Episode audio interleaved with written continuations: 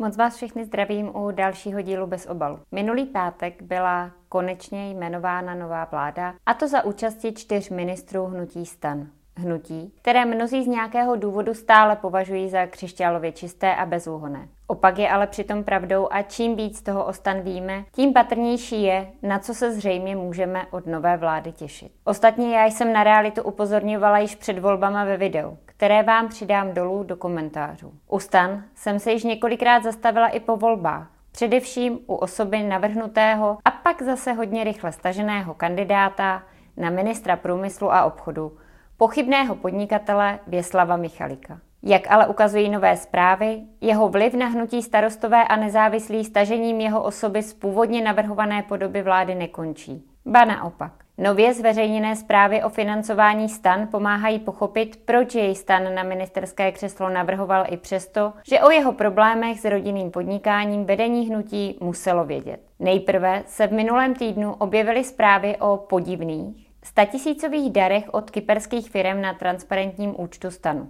Ty v rozmezí dvou měsíců dali dohromady přes 3 miliony korun. A netrvalo to přitom ani 24 hodin, než se ukázalo, že podivné příspěvky mají napojení právě na starého známého Věslava Michalika. Za některými z transakcí totiž stojí podnikatel Jan Tlačbaba jeden z nejbohatších mužů Česka 90. let. Jehož firma Intercontact Group provozovala v roce 97 na našem území okolo stovky supermarketů a spadala pod ní například síť obchodů Prior. Věslav Michalik se pak jako investor v roce 98 podílel v roli rádce na vstupu zahraničního investora do Intercontact Group a od té doby jej s tlačbavou dle jeho vlastních slov pojí přátelství. Proč na účet stanu začaly chodit statisícové dary od starého Michalikova přítele právě v době, kdy se Michalik měl stát ministrem průmyslu a obchodu, se zřejmě již nedozvíme. Celá situace ale rozhodně vyvolává řadu otázek. Nejspíš z lítosti, aby v tom jejich kolegové z předvolebních koalic na jedno použití nebyli sami, si svůj mediální obraz posledních dnech příliš nevylepšili ani Piráti. Ti navzdory zisku pouhých čtyř poslaneckých mandátů obsadili tři ministerstva a na ty již pomalu začínají instalovat ve funkcích náměstků ty kandidáty, o které voliči v podzimních volbách zkrátka neměli zájem. Dobře placených trafik se tak zřejmě dočkají například bývalí poslanci Holomčík, Profan nebo Kolařík. Možná proto, že jsou nové vládní strany tak zaneprázdněny scháněním trafik pro své věrné, si nestihli všimnout, že republika a občané řeší zásadní problém s energiemi. Zdražování v neuvěřitelném rozmezí 50 až 70% za elektrickou energii a plyn může znamenat katastrofu pro 100 000 domácností. A odpověď vlády? Mlčení. A vlastně ještě žebračenky. KSČM proto vyzvala otevřeným dopisem hned v den jmenování vlády, nového premiéra i členy kabinetu, aby začali konat. Celé znění dopisu rovněž dávám do komentářů pod toto video. ODS koalici Pirstan nicméně zdatně sekunduje a do zástupu svých trestně stíhaných politiků si může přidat další jméno. Pražský městský soud minulý týden požádal nově ustavenou sněmovnu o vydání poslance a exprimátora Prahy Bohuslava Svobody ve věci Open Card. V té již ostatně v roce 2016 dostal Bohuslav Svoboda dvou a půl letou podmínku, která mu ale byla o dva roky později zrušena. Ani další trestní stíhání však Bohuslavu Svobodovi nikterak nebrání ve výkonu funkce předsedy zdravotního výboru. Zkrátka,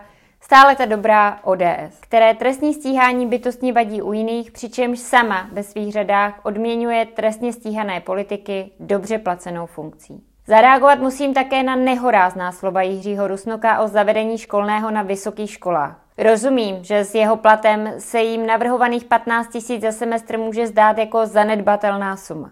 Říct ale lidem v dnešní době, při extrémně rychlém zdražování prakticky všeho od bydlení přes energie až po potraviny, že jim přibude další náklad v podobě 30 tisíc za rok, považuji slušně řečeno za extrémně necitlivé. Nemluvě o tom, že zavedení školného by se opět nejvíc dotklo lidí s průměrnými a podprůměrnými příjmy. Zavedení školného by tak učinilo vzdělání něčím exkluzivním. Nikoli z hlediska znalostí a talentu, ale z hlediska finanční náročnosti. A to musím za KSČM jednoznačně odmítnout. Ostatně šílenost tohoto nápadu demonstruje Rusnokovo zjevné odtržení od reality. Jinak si neumím vysvětlit jeho slova o tom, že studenti zmíněných 15 tisíc propíjí za dva měsíce v hospodě. Opravdu netuším, na jakém vzorku studentstva Jiří Rusnok tato data získal. Nicméně forma jeho sdělení je v tomto případě úplně stejně žalostná jako obsah samotný. Tomu by nestačila nehorázná Rusnokova slova sama o sobě jako další důkaz asociálnosti tohoto nápadu, budíš stejný nápad ze strany Miroslava Kalouska, který zavedení školného poradil novému ministru školství Petru Gazdíkovi. Tomu říkám v skutku zdařilé zahájení prezidentské kampaně.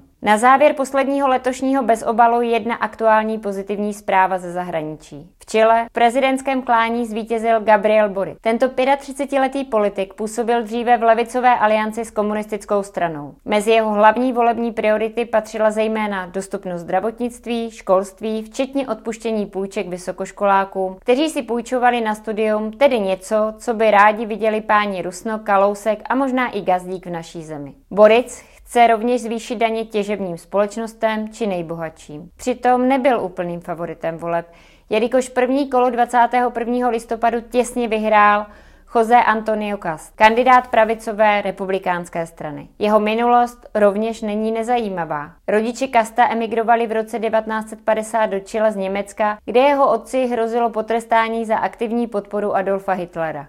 Bratr Joseho, Miguel Cast, byl jedním z mladých ekonomů stoupenců Miltona Friedmana, kteří za vlády diktátora Pinocheta prosadili drastické sociální škrty a umožnili bohatým neúměrně zbohatnout. Kast je obdivovatelem Pinocheta a prohlásil, že kdyby diktátor žil, tak by jistě volil Kasta. Zisk 56% ve volbách pro kandidáta levice je tedy takovým předčasným vánočním dárkem pro celé levicové hnutí. Přeji vám všem krásné Vánoce strávené s těmi, které máte rádi a po všech stránkách úspěšný rok 2022. Těším se po novém roce na viděnou.